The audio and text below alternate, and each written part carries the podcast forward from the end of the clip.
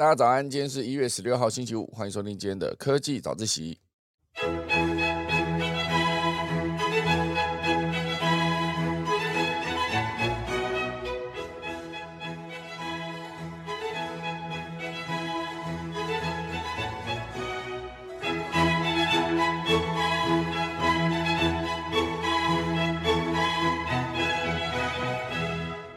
好的，今天科技早一起来到星期五的商业周刊的封面专题故事，跟大家分享今天的主题呢，就是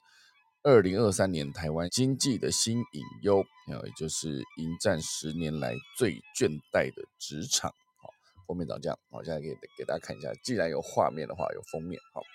现在呢讲的就是三成的员工在安静离职中，而且有百分之九十，哇，非常高，百分之九十的人是准备跳槽的状。态好，准备跳槽。那其实现阶段呢，在这个跳槽的过程中呢，啊，应该就是说，这个为什么是十年来最倦怠的职场？哦，其实它有原因呐，啊，也有禁果，啊，就是现阶段很多的原因一路相加累积到现在，啊，造就了现在这个十年来最倦怠的职场。好，包括很多有非常多的朋友在讨论哦，就是之前的。广设大学，然后废除技职啊等等这些相关的问题，还有长期以来的低薪高工时，哦，都让现在的年轻一辈呢会觉得说，我不管再努力，都一样不会有赚大钱的一天，好，买不起房子，好，所以大家我们钟声过，开始今天的科技早自习喽。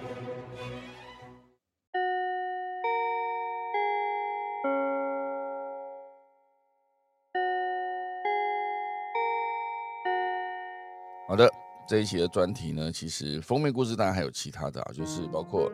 徒步商机红遍全球，台湾有三大股到登上了世界舞台啊，这个主题其实我也蛮有兴趣的。那当然还有另外一块讲的就是拿藤没货都是中国害的。我先简单来讲，就是一个台湾缺药风波的真相。这一期的封面故事呢，告诉我们就是迎战十年来最倦怠的职场。我其实之前有非常多的专题都在讨论说所谓的这个躺平世代，我这已经是去年的一个关键字哦。只是现在这一波呃浪潮呢，直接吹到台湾来了。非常多年轻的一代会觉得说，为什么我们现在的职场工作环境这么差？哦，就是不要说薪资成长哦，二十年来其实如果加计通膨的话，应该是一个二十年来。哦，实质是负成长。我虽然那个数数字呢，一路就是好像从什么两万二变成两万六等等，可是啊，真的算上通膨的话，我每次只要讲到通膨，也不能讲通膨，就是物价持续飙涨这件事情。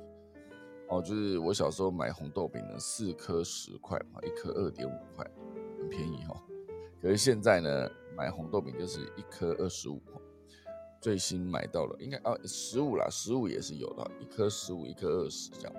好，不要，总之无论如何要再回到过去的就是四颗十块，应该是不可能。好，所以这就是现阶段的这个呃物价，一路到现在，然后薪水到底有没有累一起涨上去呢？哦，因为其实所有的物价飙涨这件事情是合理的，因为本来就是资源有限嘛。好，不过。薪水如果没跟上，啊，再怎么说，你说现在房价涨得这么夸张，哦，就是前几天在讨论嘛，在台北买一间房子，跟在巴黎买一间房子是不是差不多的价格？我之前每次在看说什么美国的豪宅，好，比如说海湾的豪宅，滨海的豪宅，算一算，它如果真的，因为它平数真的非常非常非常非常大，哦，假如它是一个三百平、四百平，哦，换算那换算它那个单平的价格。好像真的也不是说真的天价到哪里去，因为现在台北房子有可能是一平一百、两百、两百五之类的这么贵，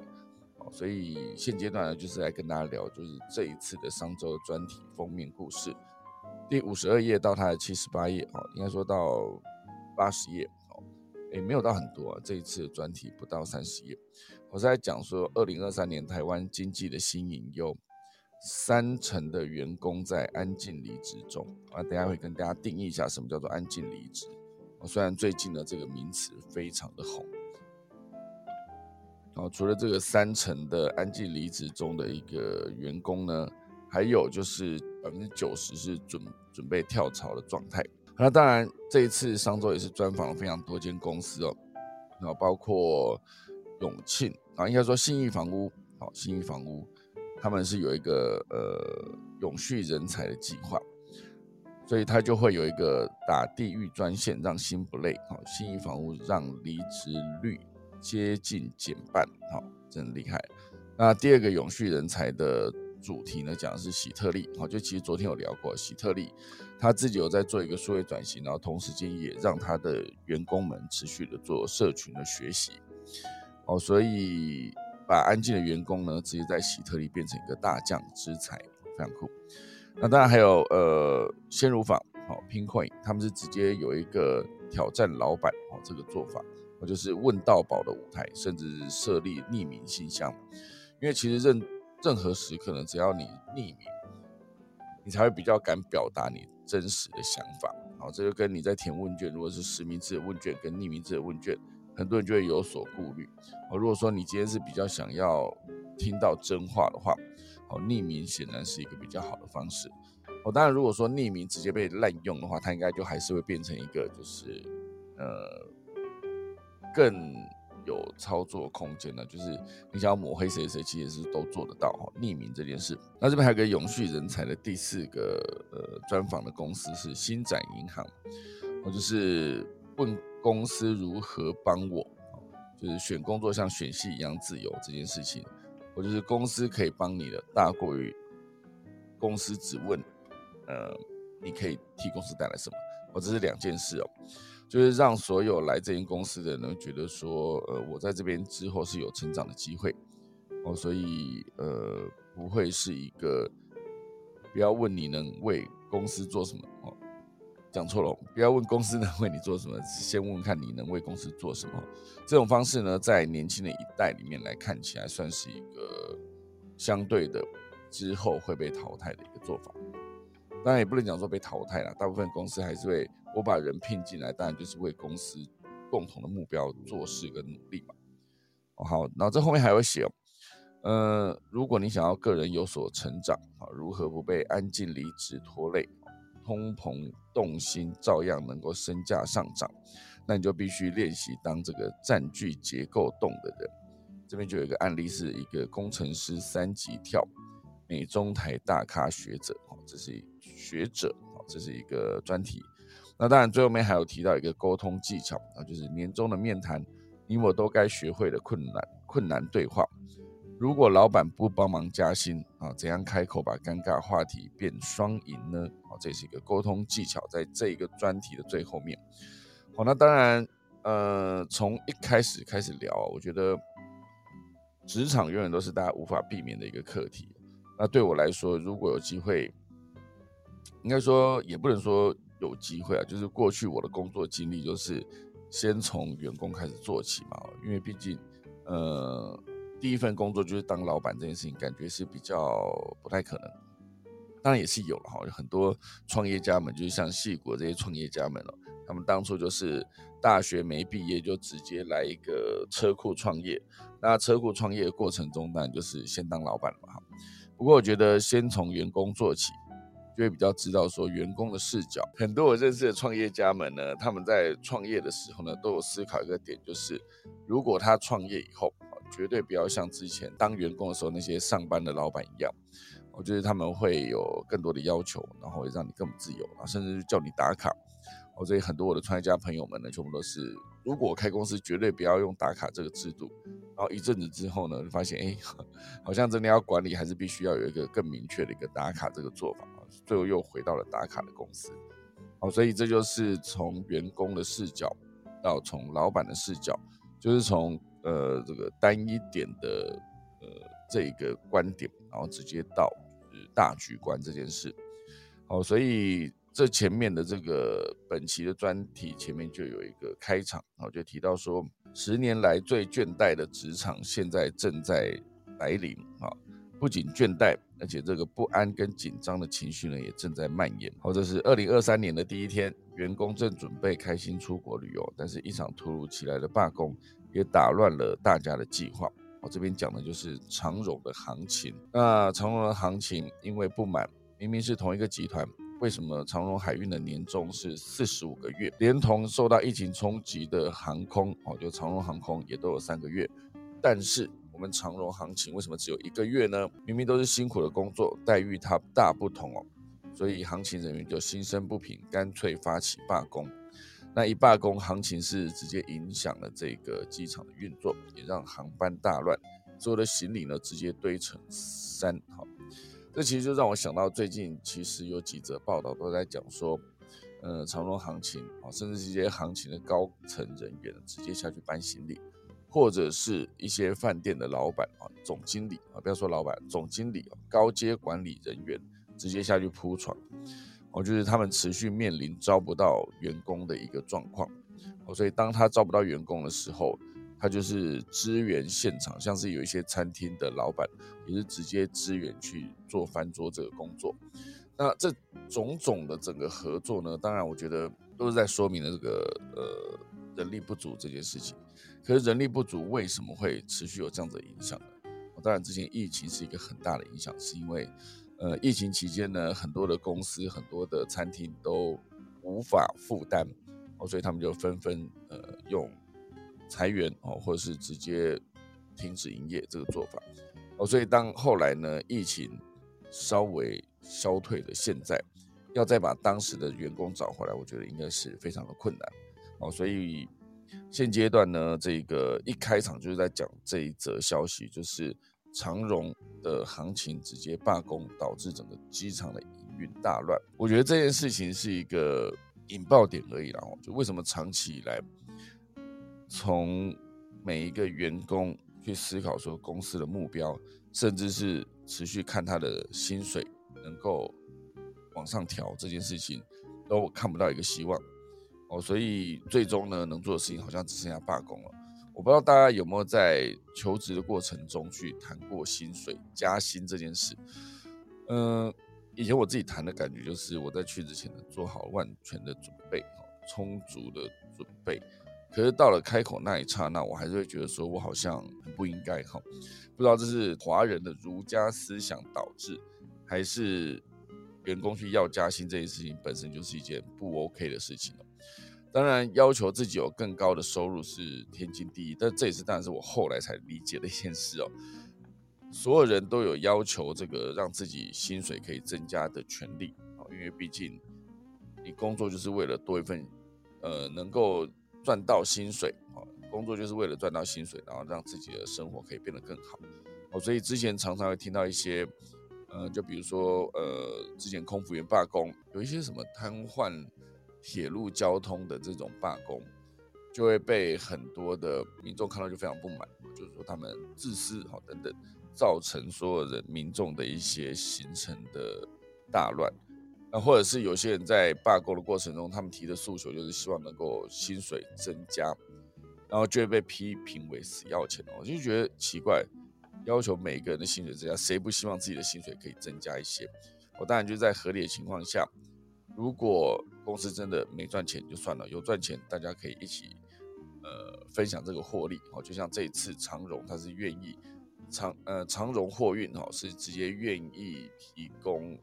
四十五个月的年终哦是一样的意思。所以总之呢，我觉得在这一则报道开场就讲到了这个长荣行情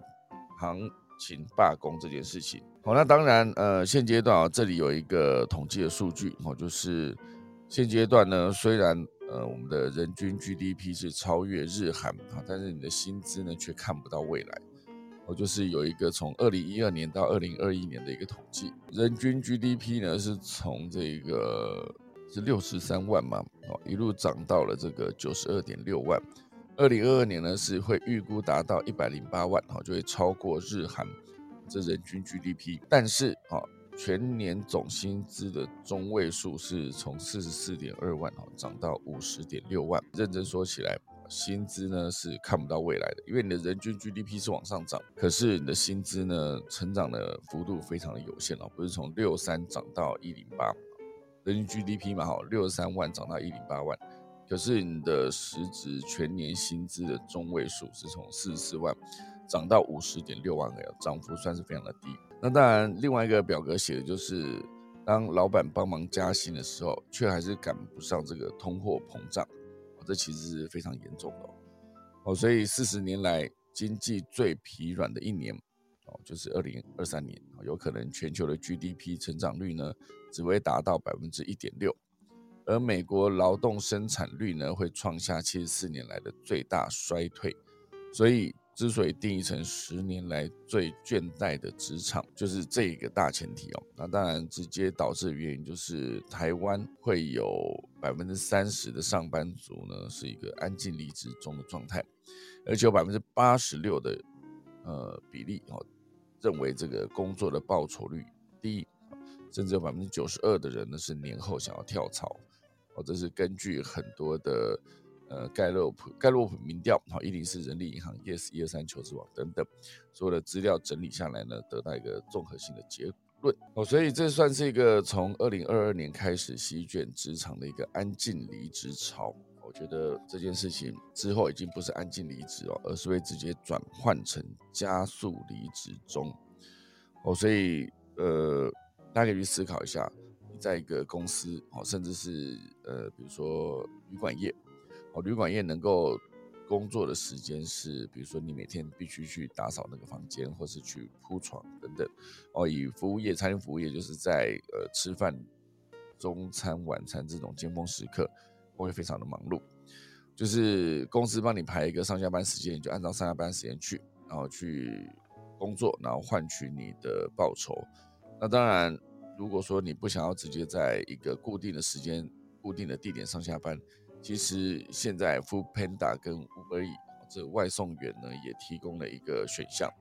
你可以自己决定什么时候要接单。然后认真说起来，你要是拼了命的去跑，其实收入真的是比固定在某一间公司，就是比如说做最基层的服务业还要来得高。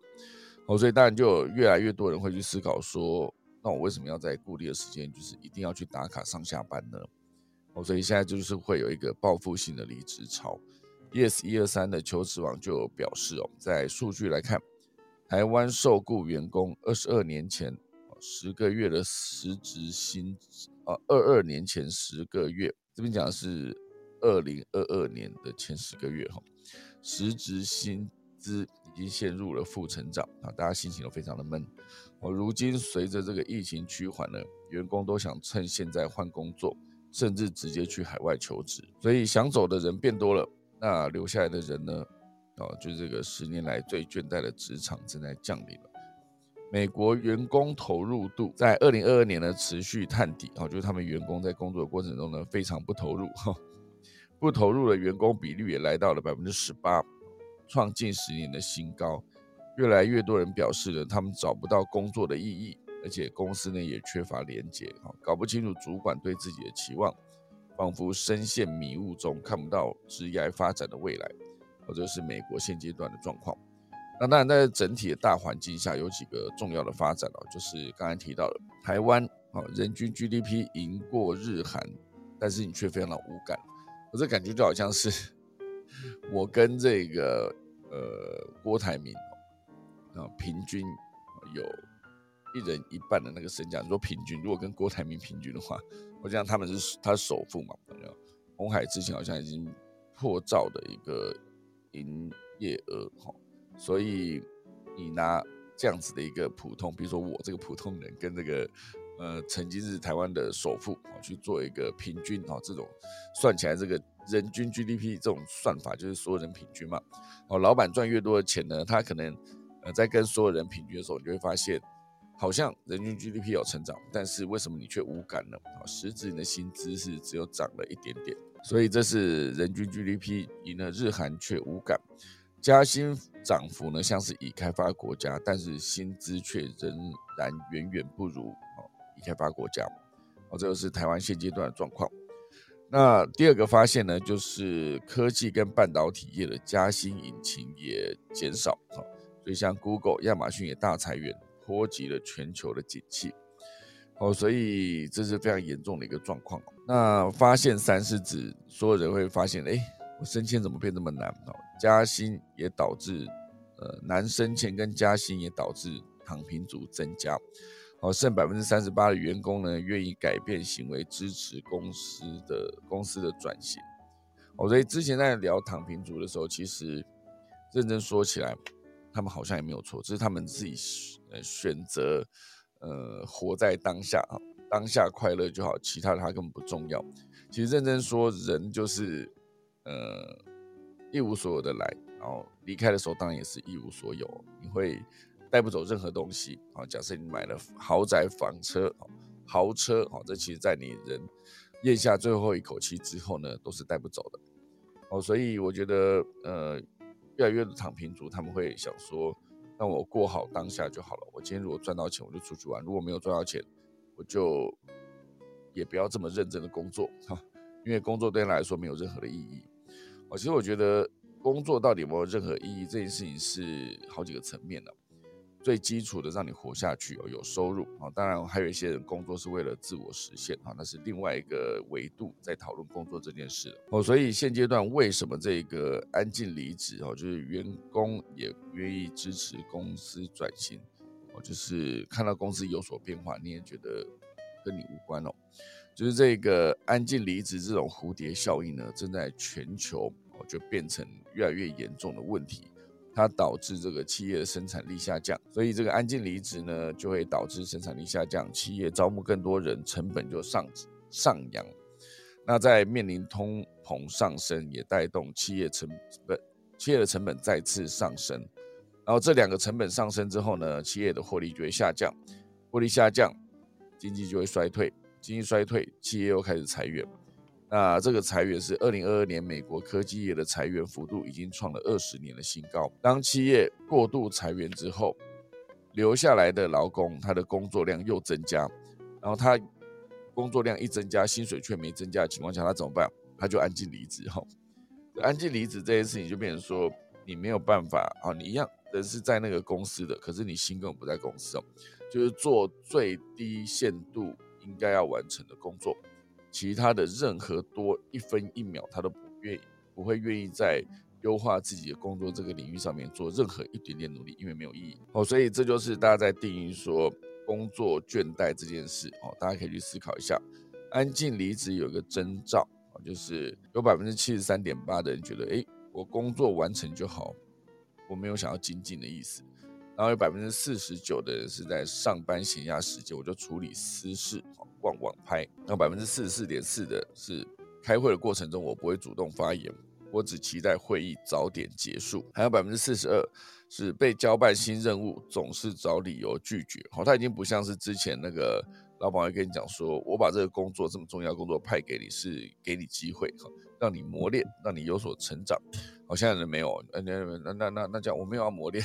我也没有要成长，我就是完成我自己的工作。我该做多少事，我就做多少事。我的工作范围以外的任何一件事情呢，其实我都不会有任何的想要参与的一个感觉。哈，就是我就找理由拒绝，这样就好了。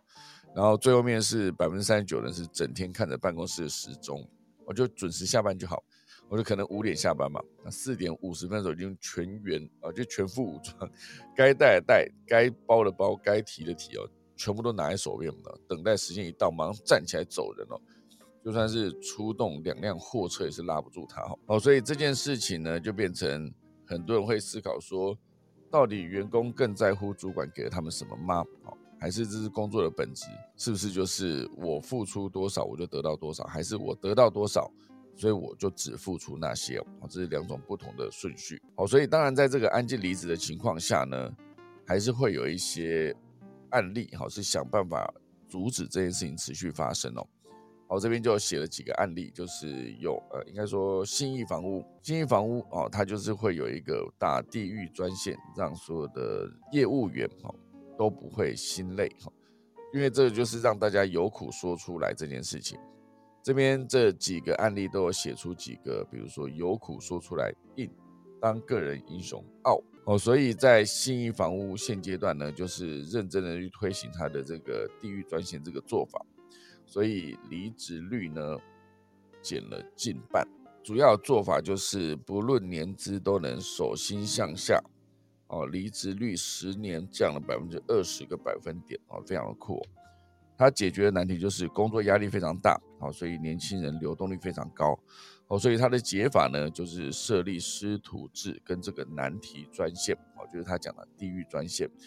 创造彼此给予的连结环境，所以他成果呢，就是从二零一一年离职率是百分之四十二点四，啊，降到二零二一年的二十二点三，我觉得真的是十年来降了一半，啊，就是降了二十个百分点。那当然，他这个执行的做法就是，不管你是资深资浅，都能展现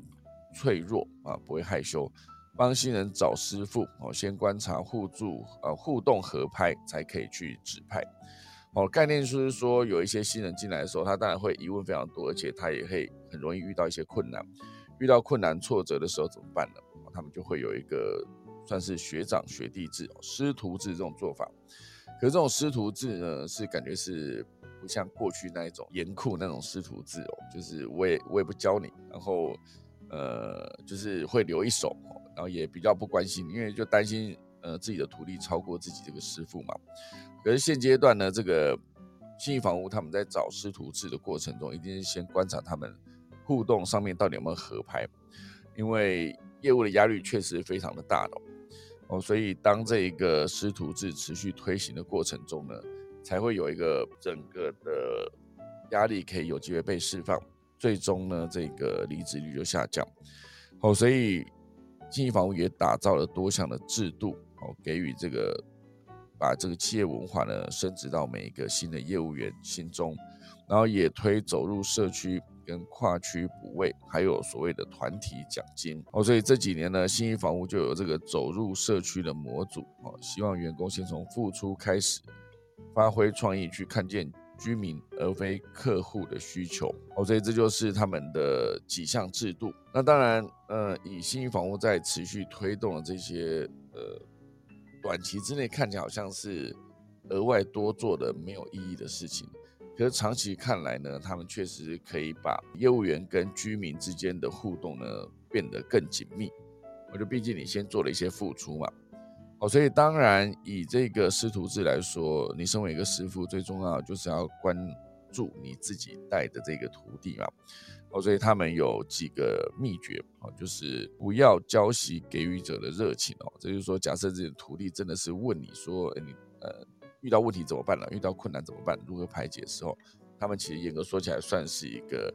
不会直接觉得说哦这么简单你都不会，差很多。我就直接跟他讲说啊，其实当初每个人都遇过这些困难，那他是怎么排解的？或者是当时这个师傅还在当别人徒弟的时候，哦，那个之前的师傅是怎么样对待他的？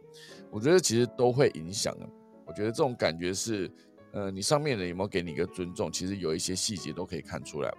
我认识一位非常资深的一个空服员啊，他其实到最后面是一个客舱经理，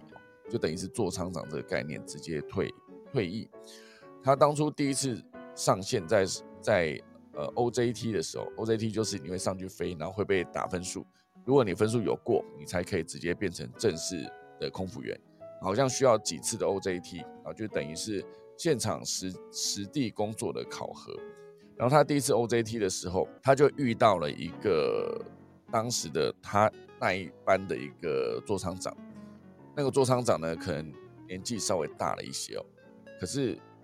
他在叫每个人的时候都说，哎，那个谁谁谁，那个谁谁谁谁谁哦，就是明明那一班提早就已经知道名单，可是那个座舱长，我现在讲成我我一个同学这样子，我那个同学现在就是退役的座舱长。他说他当初第一次飞的时候，那一班好，他飞的第一班的座舱长就是以那个谁谁谁、那个谁谁、那个谁谁谁，然后去称呼每一个当班的组员，哦，所以他就觉得感受不是太好，所以他从那一刻起，他就下了一个决心，就是以后只要他当上座舱长，当班每一个人他一定要全部把名字背下来，就用那最短时间背下所有人的名字。哦，他就从他第一班就开始实践，一开始他也只是出街的空服员哦，就是从这个呃三号门哦开始去顾哈，因为最菜可能都会去那个最菜的门啊，最菜的员呃组员要去的那个门。他从第二班开始，他就拼了全力去记下所有人的名字，然后等到他当上座舱长的时候，他就是顺利的每一班都可以认识每个人，而且是很尊重每一个人。就是你跟谁互动、跟谁讲话的过程中，眼睛都直视对方，给予完整的尊重。这确实是所有的人都感受得出来了。好，所以我觉得以永清房屋这个师徒制的概念，确实是只要呃带头的人呢，能够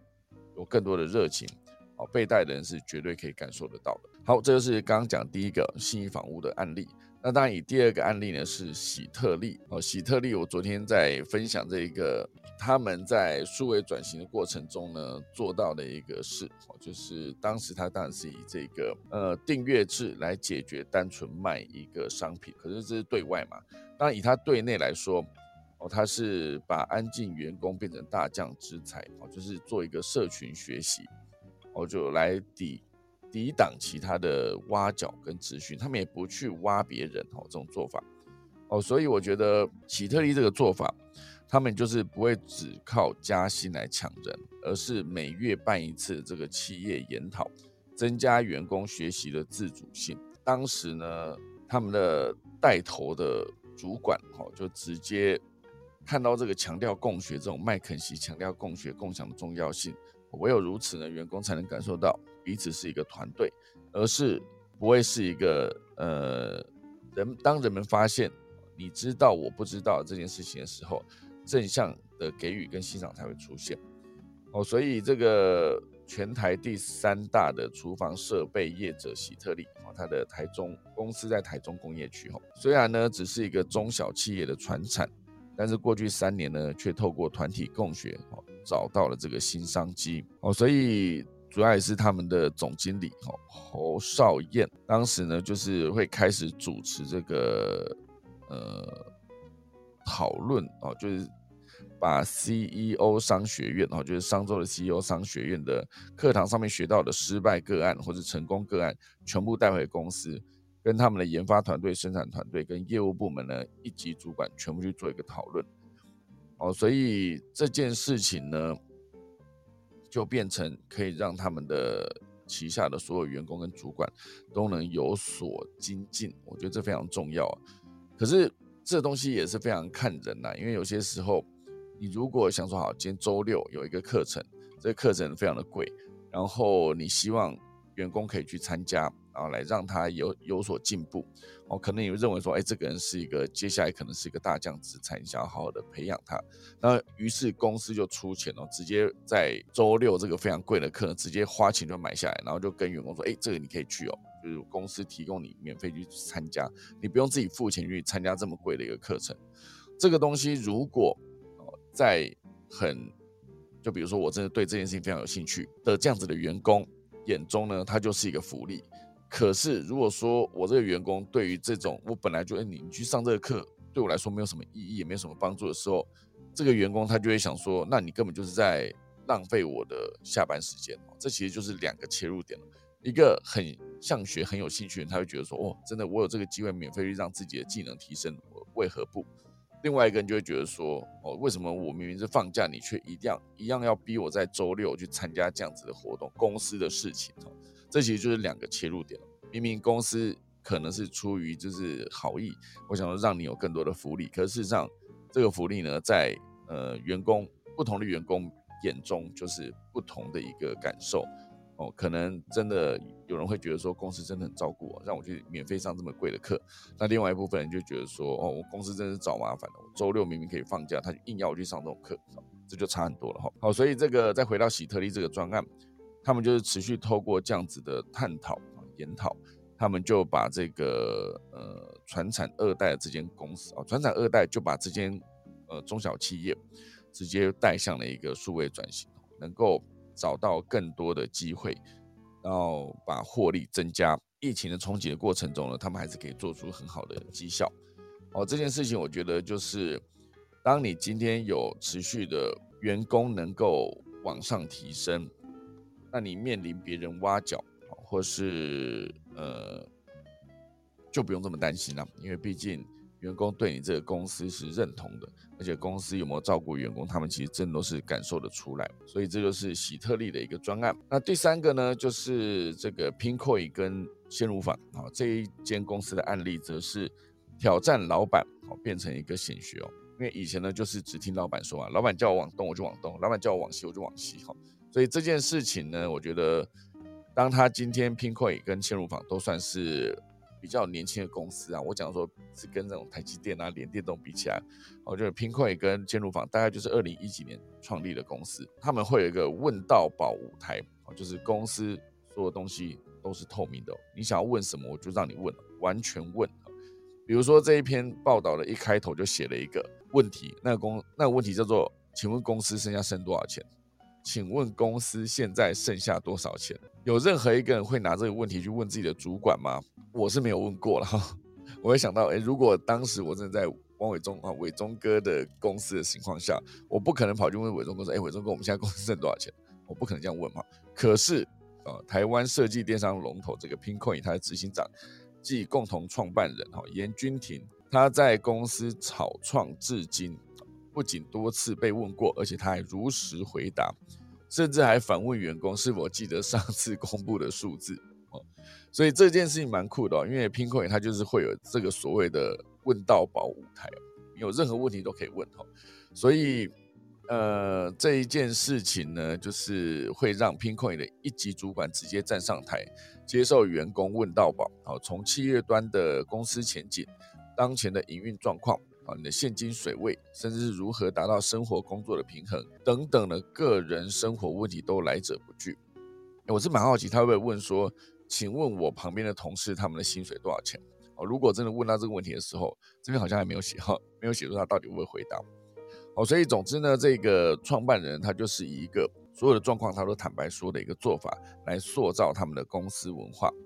就是大家什么都可以问，呃，公司什么都该说清楚，不仅要说好，更要说坏啊，就是告诉你说你去做这件事情你要怎么做，而且我要告诉你为什么你要这样做啊。所以要说到什么程度呢？然后就是目前拼会内部光是基础数位工具就高达四五种哦，所以他们新人到职之后呢，他们并不会只有形式上的教学如何使用。人资呢还会强调为何要使用这个工具，目的为何以及何时该使用。所以新进员工进来呢，他们就是会呃知道公司使用这些工具的原因，就不会在某个地方卡住。因为如果说你在某个地方卡住，你后面要花的沟通成本呢会更大。好，所以光是要做到这一点呢，拼会就必须让新人到职三个月的留哦，就光是多做了这一步。拼快就让新人到职三个月内的留任率呢，从二零二一年的百分之九十上升到隔年的百分之九十九，这非常酷哦。哦，所以就是他们的问道宝舞台。我不知道大家现在回想起自己第一份工作的时候，到底带你的人跟你讲的状况是有多清楚？如果讲的不清楚，那你当然会做错嘛。做错他再来骂你、屌你，你不觉得这就蛮不公平嘛？因为你没有讲清楚嘛。可是要如何定义讲清楚这件事情，可能在呃之前哦，就是像我一开始进电视圈哈，做的第一个节目，当然也是这个问题。我没有得到很明确的指令，所以我就做了不是他们要的东西。那当然对我来说，就是我会觉得说，哎，可以。先讲清楚一点，为何不呢？哦，这个是我做的第一个节目，但做了第二个节目，后来我就待很久，因为那个全民最大党的当时的团队，他们在下指令的时候，或者是真的有一个人带着你做的时候，我觉得是清楚非常多。哦，所以留任率就是从这样子的一个感觉下来，哦，就是上面的人带你，而且他会告诉你为什么要这样做的时候，你大家就可以更清楚知道为什么要留下来。哦，这是 Pincoin。那当然，另外一个小农鲜乳品牌哦，就是鲜乳坊内部也设有一个执行长的地狱列车这个制度，所有的员工呢都可以匿名直接写信给执行长表达不满或建议，为的就是向员工强调，无论何种声音，公司一定会收到，并且一定会做出回应，来以此形塑这个同仁的安全感。哦，所以当然这个制度存在副作用，那就是领导者会接受到充满情绪性的字眼跟谩骂。而且匿名这件事情呢，本身也会造成管理团队想要溯源找问题根源的时候，花费成本过高，会造成其他同仁的困扰。但是呢，鲜乳坊持续还是把这个做法延续下去，因为当员工提出不满的声音，只要有任何一次哦，这个声音被打击、质疑或者反驳的时候，好的意见就不会再出现了。哦，所以现阶段呢，鲜乳坊还是选择将纯抱怨的回馈摆在一旁。请员工写信的时候呢，至少要留下单位啊，让管理者可以有所作为，才逐渐改善回馈品质。好，这个是呃鲜乳坊正在做的事情。我不知道为什么我想到这个，我想到之前我在当兵的时候，哦，就是部队高层会担心说新兵被欺负，我就设定了一个这个新兵的一个投诉信箱。呃，当时这个投诉信箱你去投投投诉电话专线啊，投诉专线，那新兵去投诉，然后就从这个连嘛，连就直接上去，直接再到旅部投诉，旅部就层层交办下来，然后传回这个连上的辅导长，那辅导长就把这整个讯息，然后就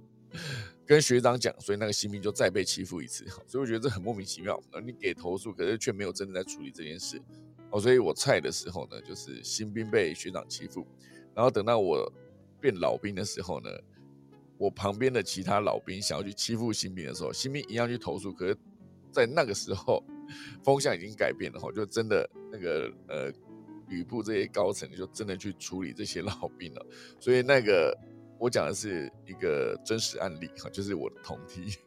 他菜的时候被欺负去投诉，然后回过头来回过头来被学长教训了，再教训一顿。可是等他变老兵要去欺负新兵的时候，也没有欺负什么，就是就是叫他们去把那个立正基本动作做好，这样，然后就被投诉，然后投诉之后，他一样又被 抓去关禁闭，真的很惨哦。所以我觉得再回到自己的消息，就是这个投诉，任何的呃，你想要给的建议，它到底有没有真的被听见，以及真的有没有被处理，它是一个最重要的一个过程哦。所以我觉得像是这个 Pinky 跟鲜乳坊啊，他们做的这几个做法。啊，比如说 ask me anything 这个 A M A 啊，这个工作，啊这个做法，我就是需要很及时跟诚实好的回答，否则你会扩大员工的质疑。我觉得今天你有种问说，就是有种跟大家说，大家什么事情都可以问，那真的有人问的时候，你就必须要回答，而不是说什么现在大家都可以问我任何问题，然后大家问你说，哎，请问现在公司剩多少钱，现金剩多少的时候，你就说，哎，这个部分呢，我就先保留，不可能哈。所以有种提出这个。所有事情都可以问，那他当然就是所有事情他都会答哦。所以像这个执行长信箱啦，或是调查问卷，或是这个匿名信这个直达执行，呃，就是直接给老板的这样子一个做法，它其实真的就是一个呃，要执行就要彻底执行的好，它就会有它的用途，不然它其实就是一个虚设，就反而还不如不要啊。这就是这个拼块跟鲜乳坊他们的一个做法。好，时间来到五十九分了，后面还有一个新展银行的一个案例，然后还有一一段是这个专访，就是如何让自己不会被安静离职所拖累，然后让你在通膨的过程中一样能够薪资应该一样能够身价上涨。我觉得这个其实算是蛮专业的一个，这个卢锡鹏老师其实之前我也看过他的，听过他的演讲，讲得非常的好。不过今天时间关系呢，所以我们还是先。跟大家分享今天的农民历。今天呢是二零二二年的一月六号，也就是农历的十二月十五啊，现在已经十二月十五了哈。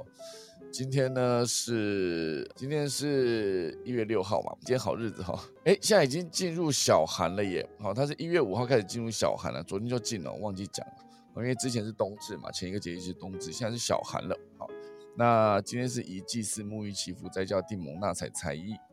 拆卸起钻挂匾求事出行合葬，然后出福成福，然后即开仓嫁娶迁徙入宅。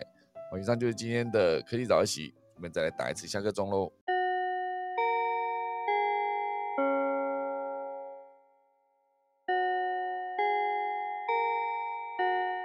好的，感谢大家收听了。哎，刚才我们在那个 run 上面，我觉得有一个讲法也是蛮。有道理的，就是这个路哦，他有提到说，假日给福利上好课程，应该再给假才对哦。那毕竟不是上班时间哦，啊，所以哎也是蛮有道理的哦。就是我提供你这个上课的机会哦，你把它当成上班，假设你是一到五给他上这个，就比如说就出公差的概念，我就请公假去上这个课，所以把那个周六这个课的时间也定义成上班哦。其实概念上来说也是。之后补一个假也算是合理的做法，就不会有任何的争议了。这其实也算是蛮有道理的一件事。那底下有一个尾意，他写到写到说，学弟叫不动，学生叫不动，老婆叫不动。回想自己当菜鸟的时候，这么乖 多委屈。对，很多人多多少少都遇到这个问题哦。我自己在，其实每个人都有当菜鸟的时刻了。所以当菜鸟的时刻呢，你的感受跟你做的事情，真的就会影响到你未来整个职业生涯。我就像我刚刚讲那位做厂长，他真的是时至今日，他就是可以快速记得所有人的名字，这件事情就变成他的一个习惯啊。这习惯我觉得也是非常的厉害的哈。好，今天就感谢大家。那大家有什么想要分享的内容呢？啊，今天连凯老师有说今天是壬寅年的最后一个天赦日，我，可是不确定老师有没有空可以上来，因为关于天赦日这件事情也是蛮想了解一下的哈。如果老师有老师有空的话。YouTube 会放重播吗？YouTube 没有重播吗？我看一下哦，我看下 YouTube 的可以找一些频道，重播档应该就还是在这个频道上面吧。点进科技早日期的 YouTube 频道，然后底下会有一个直播，那直播就有每天的内容啊，就看看大家有空的话可以去听一下。我就看我过去三天的直播，我那个头真的越来越小了，因为现在这个直播是一个摄影机，它离我的距离。更远，画面应该就不会这么压迫。感谢大家的资讯提供，让我可以做调整，好不好？好了，今天就哎，右西跟年卡老师上来了，是不是？年卡老师有什么要补充的吗？哦，还好还好，就是可能天色日大家比较不了解它的内涵是什么吧，哈。嗯，那跟大家分享一下，我们的天赦日其实，在道教的民间信仰当中哦，它是一个比较属于我们一般人可以利用这一天做的一个忏悔或者是感恩的节日，哦，忏悔或感恩都可以。那忏悔的话，当然就是自己本身可能有做错，做的不好，那祈求上天的赦罪。哦，所以它才会有一个忏悔的这样的一个功能。那感恩的话，当然就是说，可能在这段时间，呃，自己的运势啊，各方面的工作表现不错，哦，有做到好事情，当然也可以去上达天听，哦，让我们上天去做一个赐福。所以其实天赦日它本身的意义的话，它可以等于是说，我们任何一个凡人。都可以跟我们的这个上天去做一个好的呃沟通的这样的一个机会的日期，一年大概有呃六六次哦，大概会有六次，但是有的时候它会遇到我们的农历正月哦，或那个农历的七月。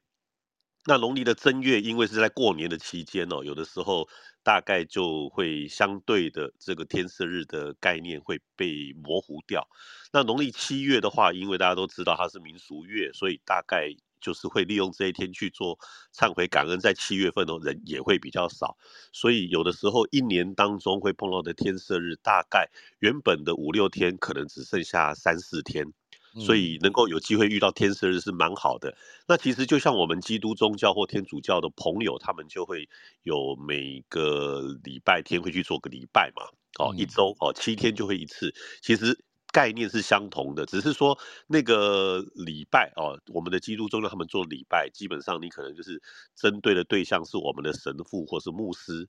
哦。那有是我们有看过很多电影有介绍过那个告解。哦，有一个小房间里面，对不对？哦，跟一个神父在那边对话。对，那我们的这个天赦日的话，基本上就是算我们人跟神之间哦，地方庙宇之间直接做的这样的一种告解、沟通、忏悔、感恩。所以天赦日是一个很好很好的日子。所以刚刚我们的秀导提到了这个今天的农民历，蛮好的，就把赶快把这个资讯分享给大家的。嗯，是好的好的，感谢老师哈，原来就是这个。呃，会去告诫这个做法，直接跟老天告诫，蛮方便的哈，不用再跑到某个地方哈。好，谢谢老师啊。那么看到右西有上台了，哎，右西我真的很好奇，你当初开始工作了，要跟大家介绍一下，右西我好朋友哈，他是一个顶尖的购物专家，好不好？我确定他刚出社会的时候会不会也是做的非常的辛苦。右西你在吗？啊，不见了，他跑掉了，可恶啊！好好吧，那既然右西不在，我就只能下次再访问他了。还是大家想要聊聊自己刚开始工作的样子。我现在回想起我刚开始工作的样子，真的是，其实认真说，我的第一份工作是还不错，就跑去当一个制片助理，这样就跑去拍了一些纪录片、广告，也跟了一部电影。哦，真的是我第一份工作。第二份工作才进了电视台，做了第一个节目啊，第一个节目做一个月，本来要离职的话，才做了第二个节目，才是全民最大档，然后才一路待了七年。在二零一三年那时候离职啊，就是零六年进去嘛，一三年离职，然后再出来创业哦，开了自己的节目制作公司，就开始在网络上面奋斗奋斗哈，这是我自己的工作经历。所以严格说起来呢，应该是只有面试过两次，第一个工作一年呐，第二个工作是七年哦，所以这就是我的所有的工作经历。之后就创业了嘛，创业之后就没有再面试了哦，所以不确定大家到底有没有面试很多次，有没有就是面试非常有那个经验的人，还是大家在工作这个领域呢，会是一个非常忙碌的状态吗？什么叫工作是非常忙碌的？其实我也不知道自己在讲什么啊。总之呢，我觉得职场倦怠这件事情应该是每个人都会遇到的。你会觉得说好像呃，不知道自己为了什么在工作，而且又很忙很累哈。所以到底该怎么样去做调试呢？哦这个我相信大家有在工作的人呢，应该都有一些呃 paper 跟方法，好不好？好啦，时间来到八点零九分啦，今天真的算是还蛮准时开房的哈。然后也蛮准时的结束，好，那今天呢就准备要来跟大家说一声再见喽，准备再打一个下课钟。